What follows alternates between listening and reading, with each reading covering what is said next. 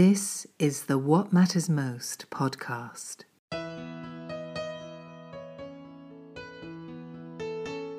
A 100% listener supported program.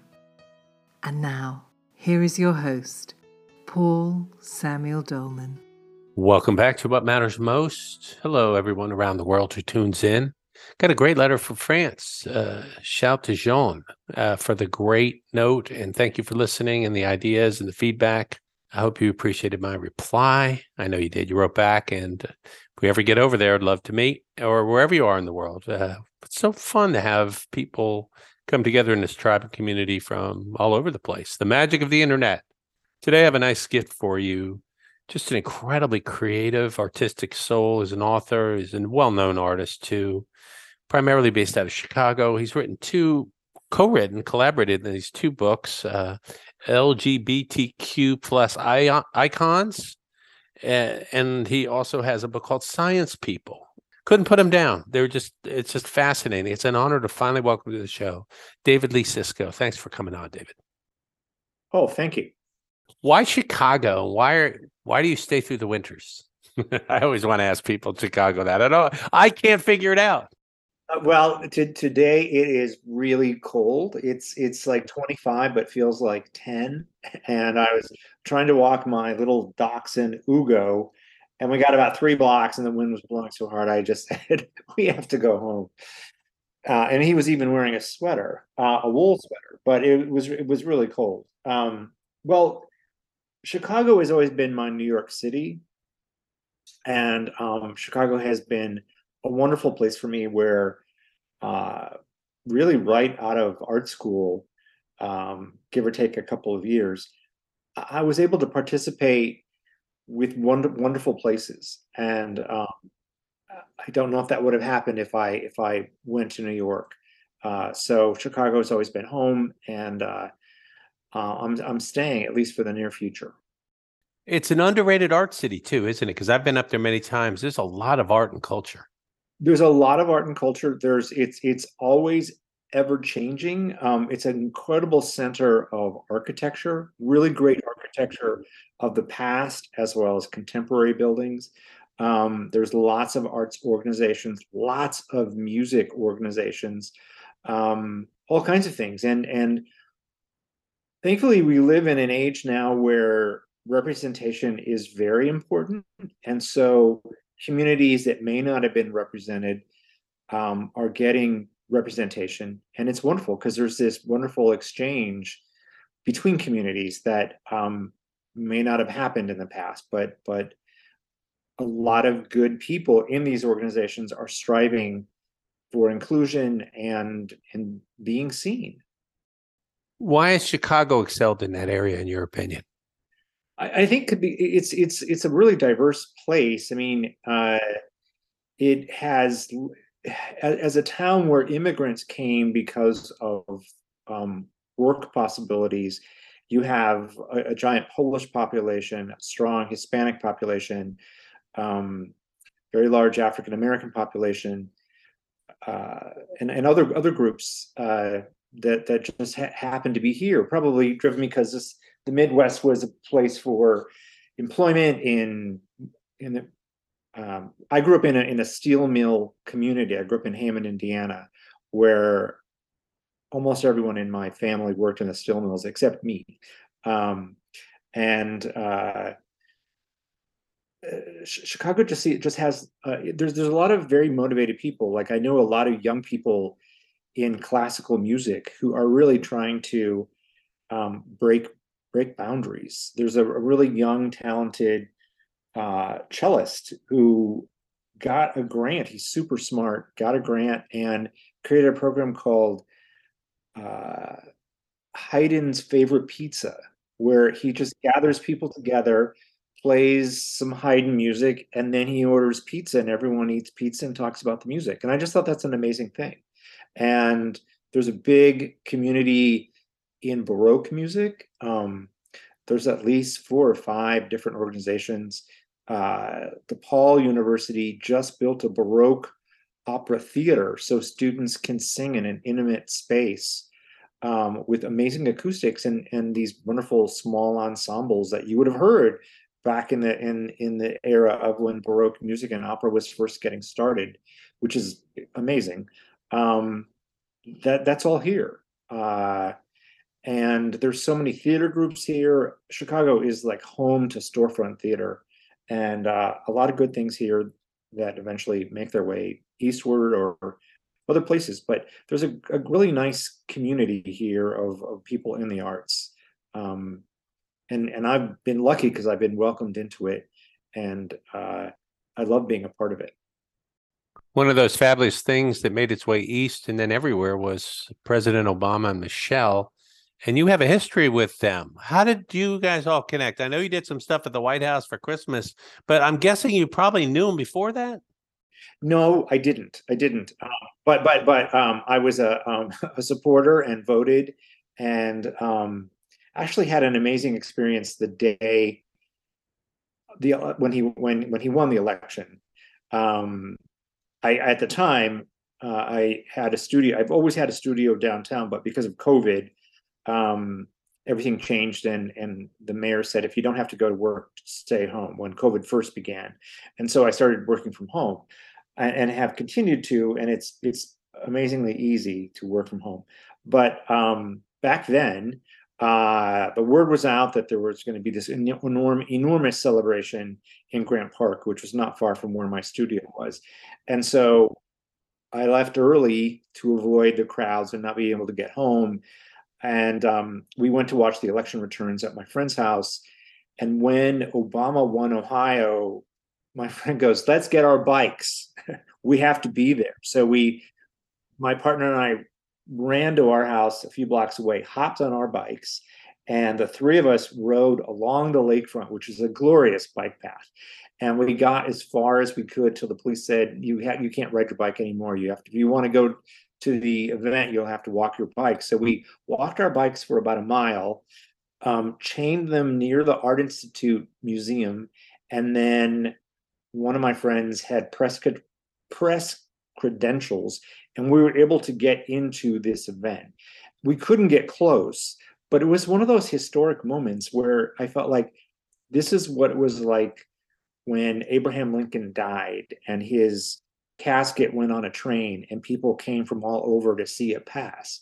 And there were all kinds of families and an enormous um, celebration from the African American community of parents holding their kids on their shoulders and kids were climbing into trees just to get a glimpse of, of Barack and Michelle and their family far away on but but there were these giant screens so you could see everything but it was incredibly special. And um and then there was just such joy in the air and it just felt like good things were going to happen. So so it was an it was an amazing thing and it was wonderful to to sort of be a part of that just as a as, as a citizen. And um and then it was amazing walking home uh with pushing the bikes. You couldn't even walk down the main glorious street is michigan avenue in in, in downtown chicago. So we were walking our bikes with with the throngs of thousands and we we're crossing the michigan avenue bridge as it crosses um, the chicago river. And uh, there were two african american guys walking next to me, and one of them said, "Harold Ch- Harold's Chicken in the in in the White House." And Harold's Chicken is this sort of South Side chicken place, and and everyone just cheered, and it was just this sweet moment of Chicago and and and the whole country being connected. So jump ahead four years later. Um, previous to that, um, I won a competition to design a chapel um, for Lurie Children's Hospital, which is the big children's hospital, and um, actually won the competition twice.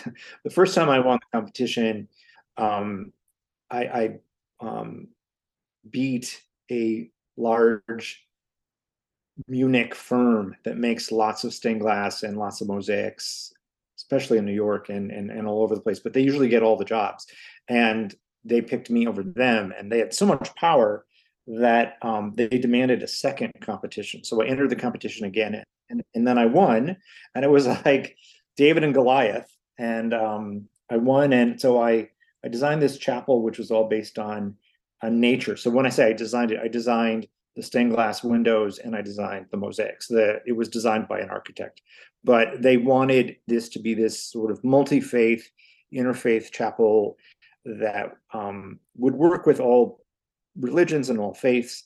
And so it, it was determined that the, the best route would be images of nature. So I did these stylized trees with Lake Michigan in the background.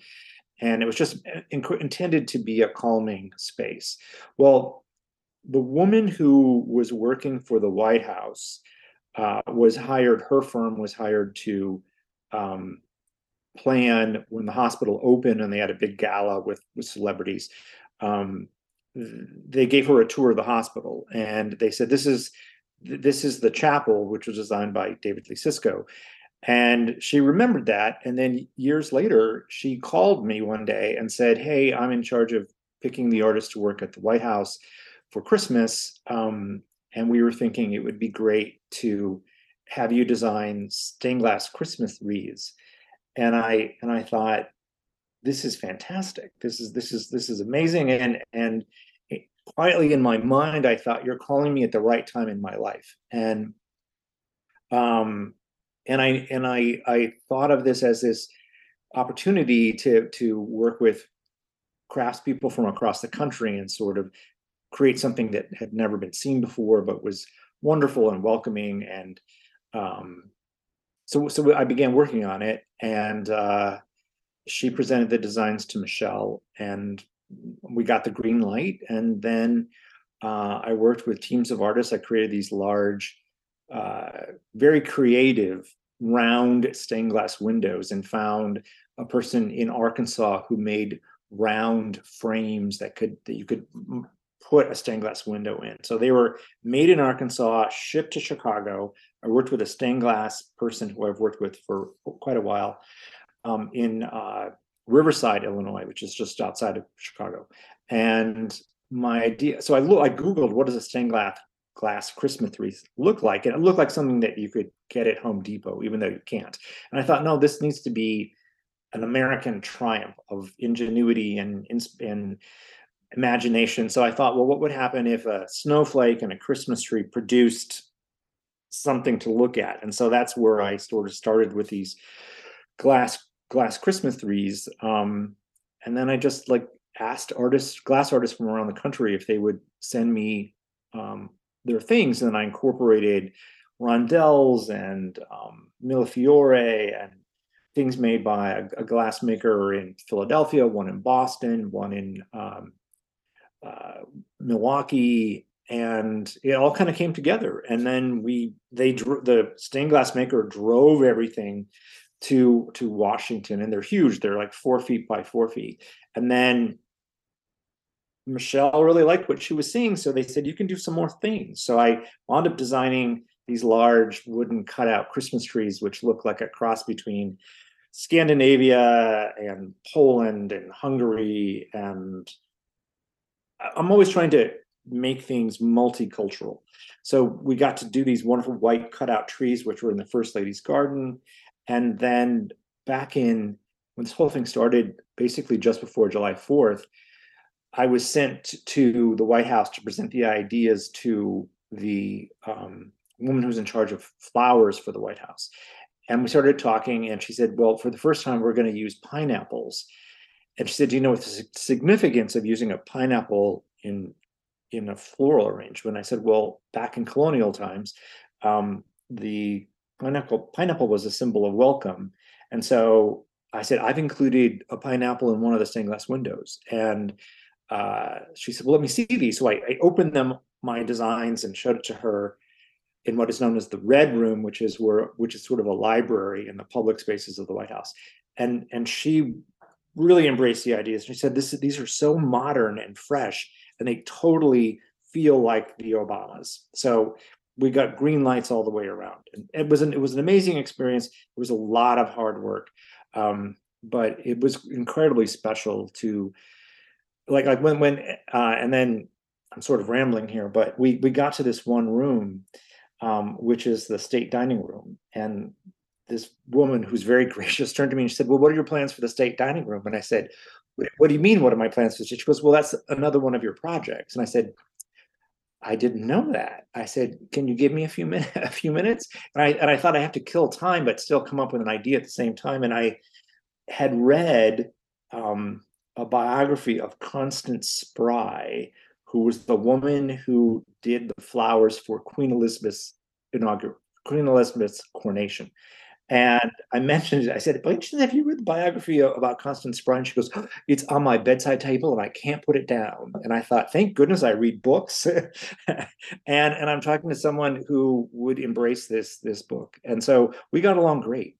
Um, and I designed planter boxes for topiary trees for the White House, um, also ceramic Christmas ornaments. And then a friend of mine who does needlepoint has always wanted to take one of my designs and make it into a needlepoint pillow. And I thought, we need to make a, a, a pillow for the president. So I designed this non-fascist looking eagle. When you look at, at eagles as decoration, they can often veer towards fascism. So I tried to draw this friendly eagle and create a pillow that they could that was sort of Christmassy, but they could leave it out all the time. And uh, she then took my design um, sent it to a company that transfers it to needlepoint and she worked on it while her mother was suffering with pancreatic cancer and she just worked on it the entire time her mom was sick.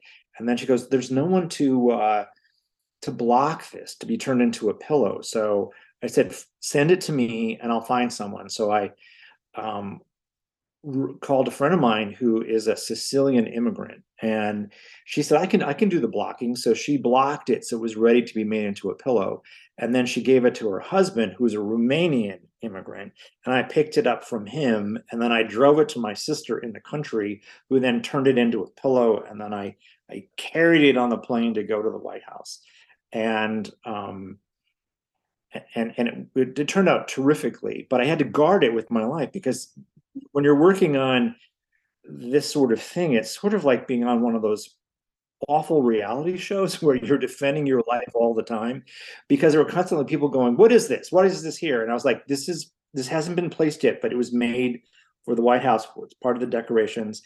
And every day I would leave it in this place and then it wouldn't be taken. And then I would I would take it back with me to the hotel. And then I just kept talking to the supervisor saying, You need to place this pillow because people want to get it out of here. And and you don't know how much you can't comprehend how many people worked on this pillow for the president.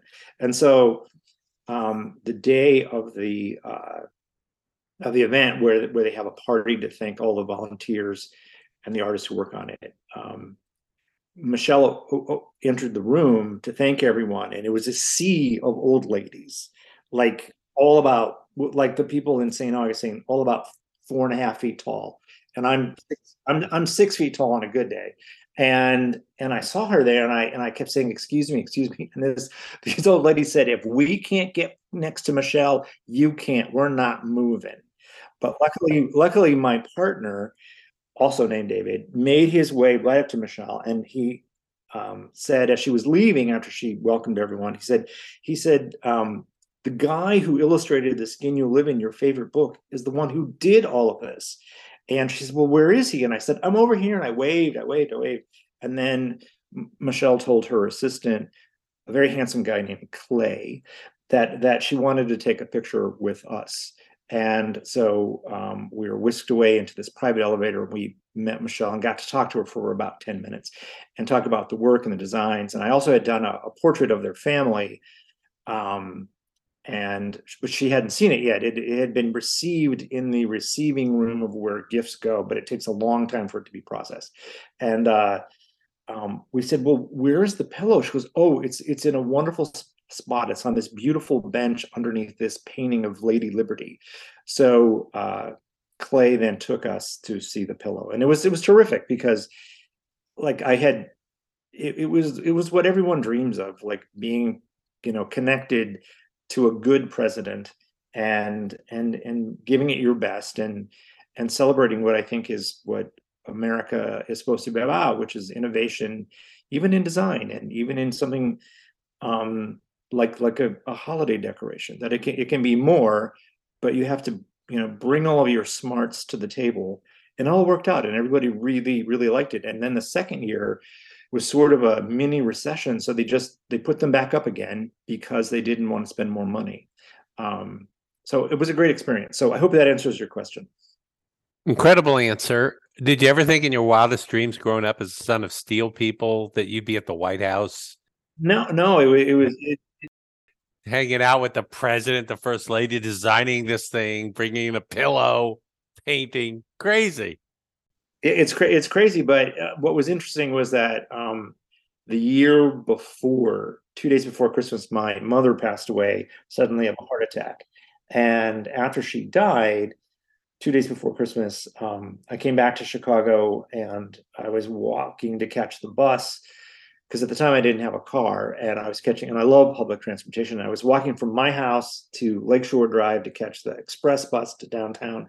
And I saw robin in one tree and then two in the next, three in the next. And as I made my way all the way to the whole long block, uh, the final image was of, of like 30 robins sitting in this tree. And the day that I presented the designs to the woman in charge of decor- flower decorations and flower arrangements for the White House. Um, and she liked it so much when I was leaving the White House. I before I went through the last gate, there's a, a long colonnade or an LA, but there's about 10 benches. So I sat on the bench to sort of take in what had happened. And a, a robin landed right next to me and just kind of looked at me. And I felt like it was this this message from my mom. So it's very special. I have that with birds and other signs, hawks, owls, cardinals. Does she ever come back to you in dreams and or in other ways where you feel her presence? Uh, every every night, uh, uh, uh, like once a year, I, I, have a fun dream with her. But but I often think of her because she was such a um, a champion of of what I do and um, uh, was an amazing reader. And so I keep thinking that she would love these books because she she could read three books a week um, and had never had the opportunity to go to college. Um, uh, she just stayed at home. My dad worked in the steel mills, and um, but she was always reading, and she just was reading book book clubs and joining book clubs, like all kinds of them. She even joined a Jewish book club, and we weren't Jewish, um, but she just you know looked for every opportunity to to engage with people and, and talk about books. So the fact that I'm now making these books um, is is terrific because I feel like uh, it's it's a great way to bring all of my interests together and something you can hold in your hand, and also telling the stories of people that if we don't tell their stories, they're going to disappear. Um, and I think that's very very important. And hopefully, we keep this alive for younger generations, and that they they they find some connection. Um, because each generation loses information as you go to the next. And obviously, the world changes every time, but there's a lot of amazing things that have happened in the past that we can we can learn about and and figure out how how that can influence us. Why are we slow slow to embrace this equality and the fact that people are just so different? Because it, human beings are so varied. Look at you all of us the listeners around the world. We don't fit into tiny little categories two or three categories. We're varied we're infinite. Why why is equality so threatening just because somebody's different? Well, having lived through the last administration, you you can you, you can see uh, just how, how how in my mind, living through the Obama administration, it just felt like the, there were infinite possibilities that we were getting closer to to equality for everyone, and and then the next administration comes and it's like like a bad principal at a school who's not open minded and says it's this way, we're doing it this way, and whatever you have to say, I'm not interested in. And I had those experiences in in school. Like I was I was supported. Um, I'm a unique person because I'm a dyslex, dyslexic left-handed artist, but uh, things like math and and spelling and writing were very awkward for me and i i my i was a good student. I wasn't a i wasn't on the honor roll but i was a very good student and i loved learning and i loved theater and i loved music and and especially i loved art. Um, but uh, i was looking at what to take my last semester of my senior year and i had all the credits i needed but you still had to take uh, classes. So i found out that there was this independent study on creative writing. And so I signed up for it, and then the instructor said, "You're the only one who signed up for this class, so you can take it, and I'll meet you after school, but I can't guarantee you'll get a credit for it." So we had this wonderful relationships where I wrote a lot of really sensitive bad poems, and um, but I wrote a really good short story. But she really believed in what I did, and then she said, "Well, you need to present this to the principal." And so I did, and he looked at it and he goes, "Yeah, I don't think this is this is worthy of a credit." And I just thought, I'm I'm 18, and I don't have a lot of experience, but I know that if a student comes to you and has worked hard that you should embrace it rather than say no. And that's something that's always stuck with me that um, you have to defend your ideas. You have to be able to express yourself, talk about it. And um, it's it was sort of a learning lesson, but it, it kind of has has helped me when when times are tough that that you don't get that project. But if you apply yourself, you, you, you will get another project. So I, I equate that with with the Trump administration and a bad principle that that there's always someone who's going to say no to something that's wonderful. Mm, when did you give yourself permission to be an artist? It was what I wanted to be from day one. I just remember, I always remember drawing, um, drawing all the time, loving it, um, getting getting good grades. It's, it's sort of like training to be an artist is like training for the Olympics. That if you were a good athlete, obviously you you know everyone like encourages you to be better, and you you have to train for it. And and art is the same way. Uh, it takes lots of hours drawing and thinking and looking. And luckily, I met a lot of I had a lot of really good teachers along the way. Um, wonderful teachers at grade school, and um, and then in high school, I had a really tough art teacher who really should have been teaching college and not high school. And so it was mostly kids who had all gotten A's in in uh, grade school. Now they're in high school. He, he said, "You're not going to get an A unless you work really, really hard." And um, but he liked me, but he really, really pushed me, and also was very challenging um, and really tough. And so that sort of prepared me for when I got to art school, where suddenly, you know, you might have been the best artist where you came from, but now you're with the best of the best of the best of the best. And then you just sort of keep navigating your way through and learning and constantly being challenged. And I remember I had this very queeny, Queenie muscular art t- design teacher, Mr. Jurgens, who um, this was in ni- the fall of 1975. And um, we had to buy these these things called color aid. And what color aid was, was a packet of about 100 pieces of paper that were silk screened with color, um, di- different kinds of colors. And it was expensive. It was like $100 to buy a box. So usually four students would go in on it, spend $25, and then you would buy it in the art supply store.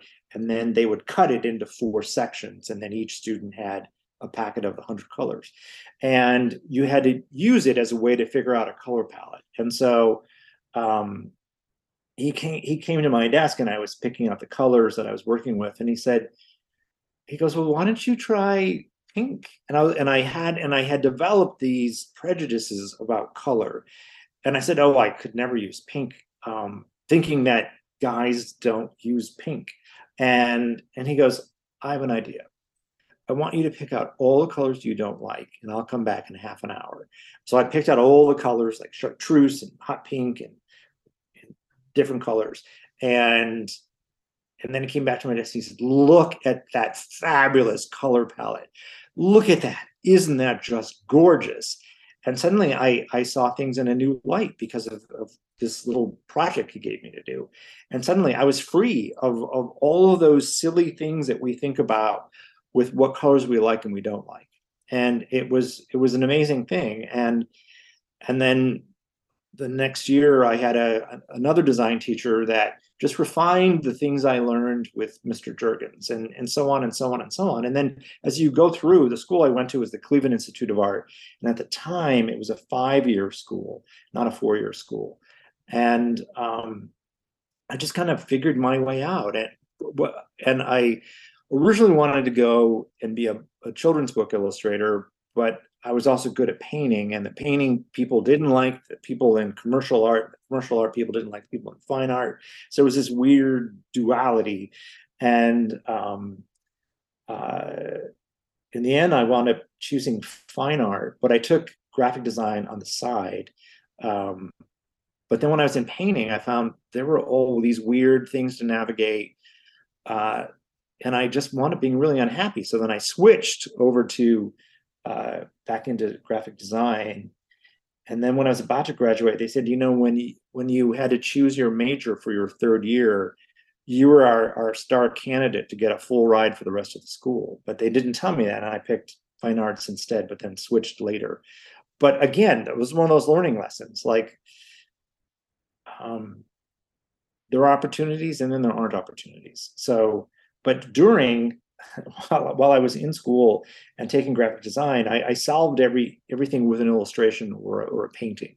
And I wasn't so much interested in, in working with type as I wanted to create strong illustrations that communicated. And all of that has really helped me um, illustrate these books now um, because I can bring all of my sensibilities and the things that I love about art and, and looking at uh, looking into things. Like I love doing research, um, especially visual research. So doing the, these these book projects has been a lot of fun, um, and I have I developed this sort of homemade way of, of making images where I'll, I'll, look up on Google search images of let's say Frida Kahlo and find a bunch of pictures, and then I'll quickly draw it in a few seconds in my sketchbook. Then I'll take a picture with my sketchbook, send it to my computer, and then I'll use it as a reverse layer. So it's like hidden back there, but I can freeze it and then I can start crafting the illustration on the computer. But it, still contains the energy of that first sketch, even though it's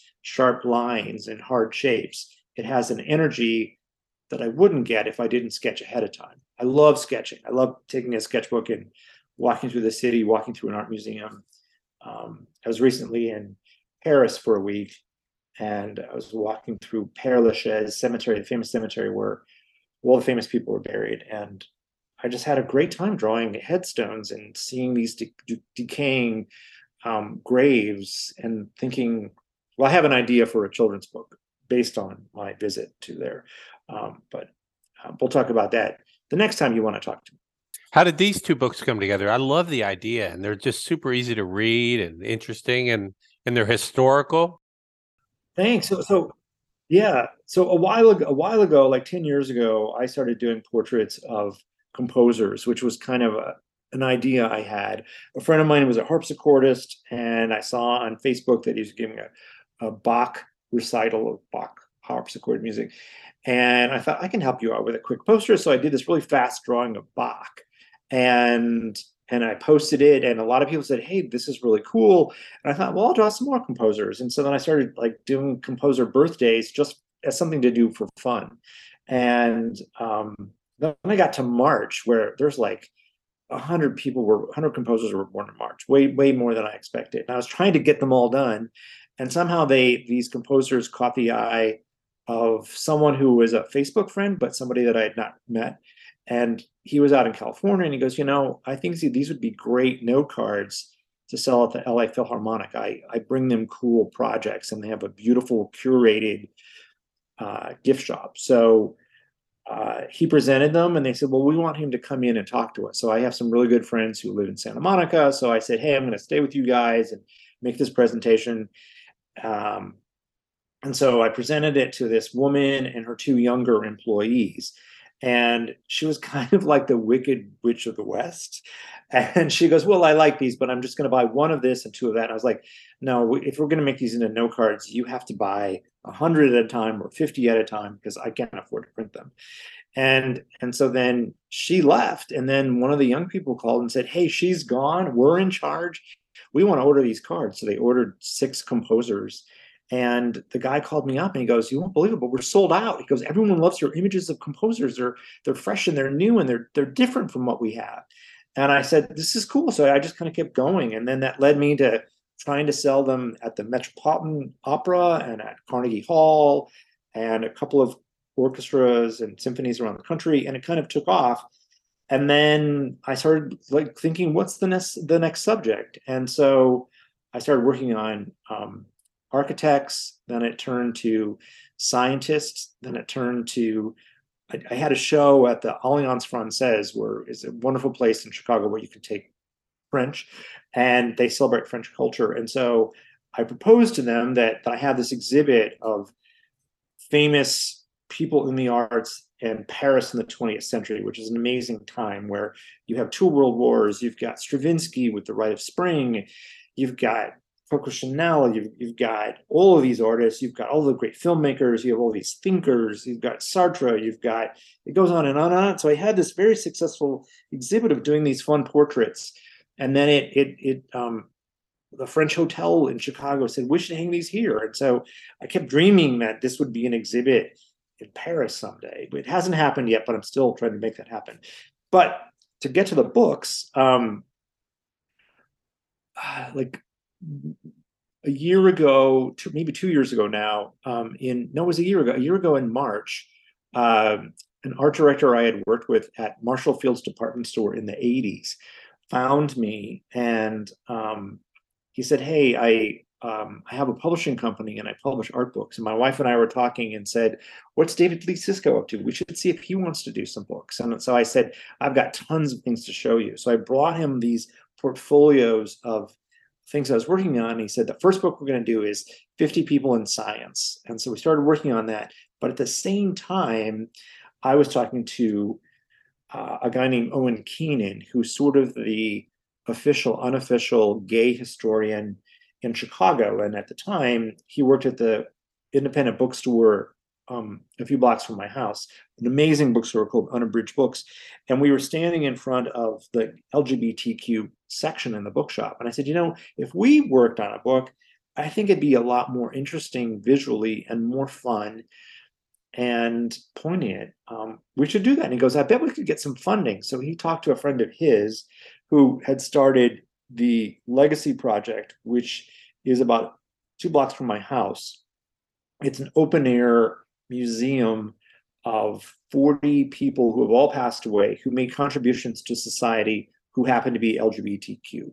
So it's these rainbow pylons, and on each one is a bronze photograph of someone with a short bio. And Owen wrote all of those bios. And so that group got a grant, which now sounds super controversial, but they got a grant to teach gay history to little kids in school. And something that's never going to happen in Florida currently.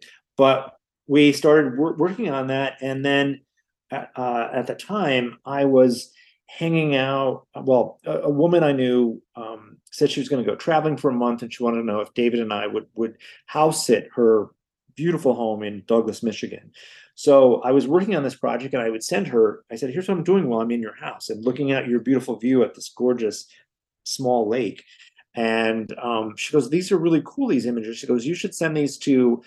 Someone I know who's doing a history on gay history and Saugatuck, Michigan. So Saugatuck, Michigan has always been this liberal place of the arts, about two and a half hours outside of Chicago, and also the summer school of the Chicago School of the Art Institute. And um, so I showed my drawings to the History Museum there. And they said, why don't we make a show of this? And so since it has a since Saugatuck and Douglas have this strong connection to the arts, I decided to make it um, art focused. So it's poets, writers, musicians, singers, playwrights, artists, and I asked Owen to write the bios. We picked uh, 24 people, and then the publisher um, Sam Landers, he and his wife live uh, just outside of Douglas. And so he went to the opening. He goes, David, this should be our first book. And I was like, wait a second.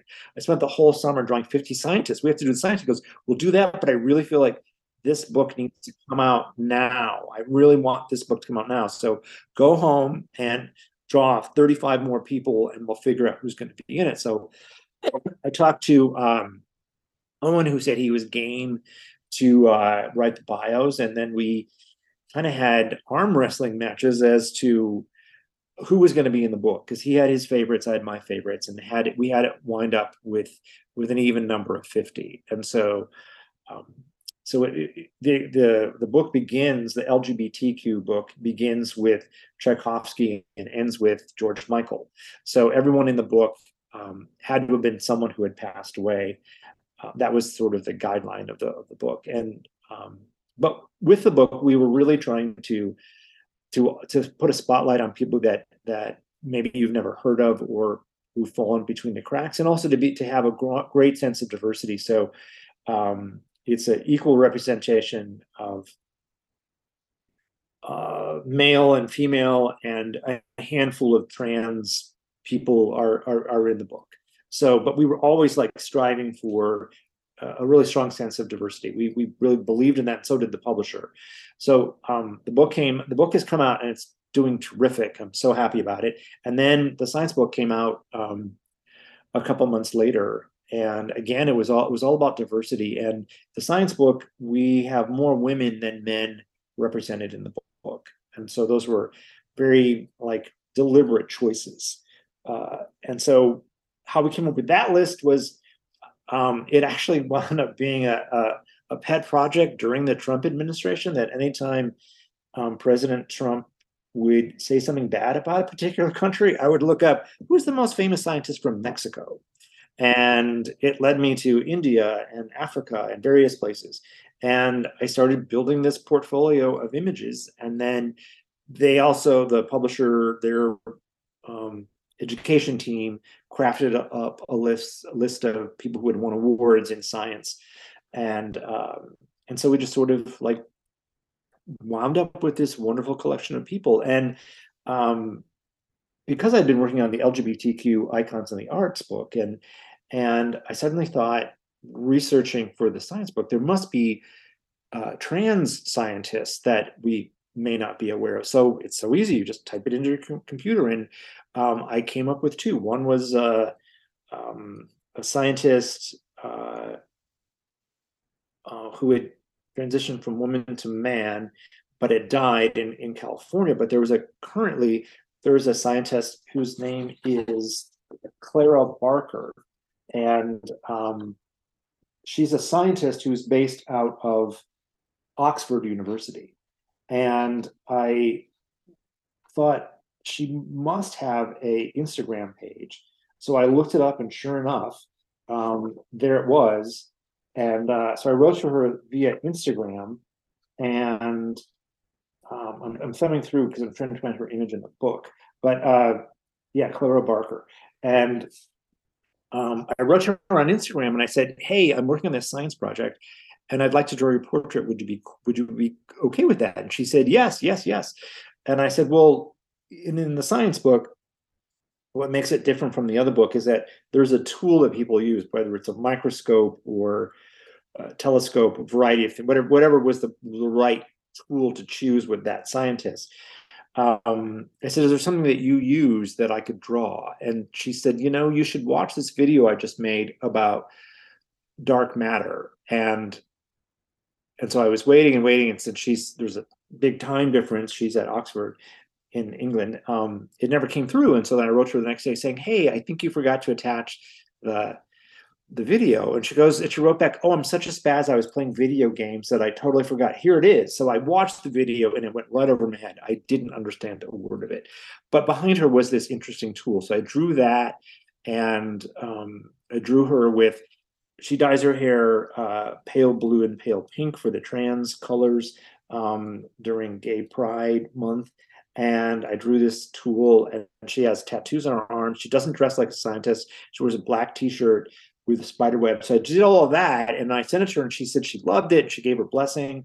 And then out of the blue, she wrote me yesterday saying, Hey, is the book out? I want to give it to one of my nieces. So it's just nice to like someone you don't know, but is out there doing amazing things, um, to have some sort of a relationship with them.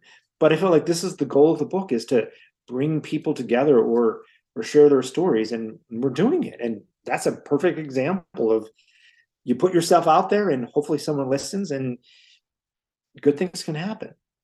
Beautiful words of wisdom.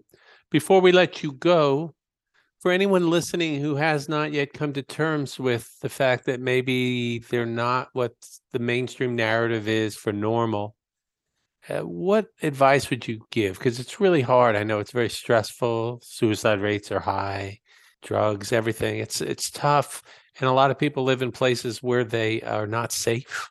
You know, not a big city, or they don't have angels like you did, or others. I had angels. What would you say to them? Maybe we could be their angels today, David. Make yourself available to you know find find find those ways. There there there are there are all sorts of um, helplines that that can can help you if you're if you're in a in a, a crisis or you're not sure what to do but um, take that bold step to to be present and hopefully you know um, you'll you'll meet kind people who care about you even if they don't know you and um, it, it's one of those things where it, it's it's daunting and scary and scary uh, but we're all capable of making a contribution and bringing ourselves to the table. And and, and I tell young um, art students all the time, um, think about what you can do that separates you from other people. Like, what is your point of view? And figure out the best way to say it and, and then present it.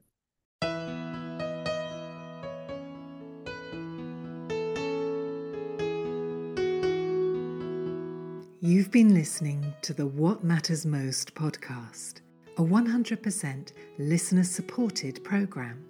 If you feel inspired, please go to our Patreon page at www.patreon.com backslash what matters most and join our family. So until the next time, stay inspired and in the light.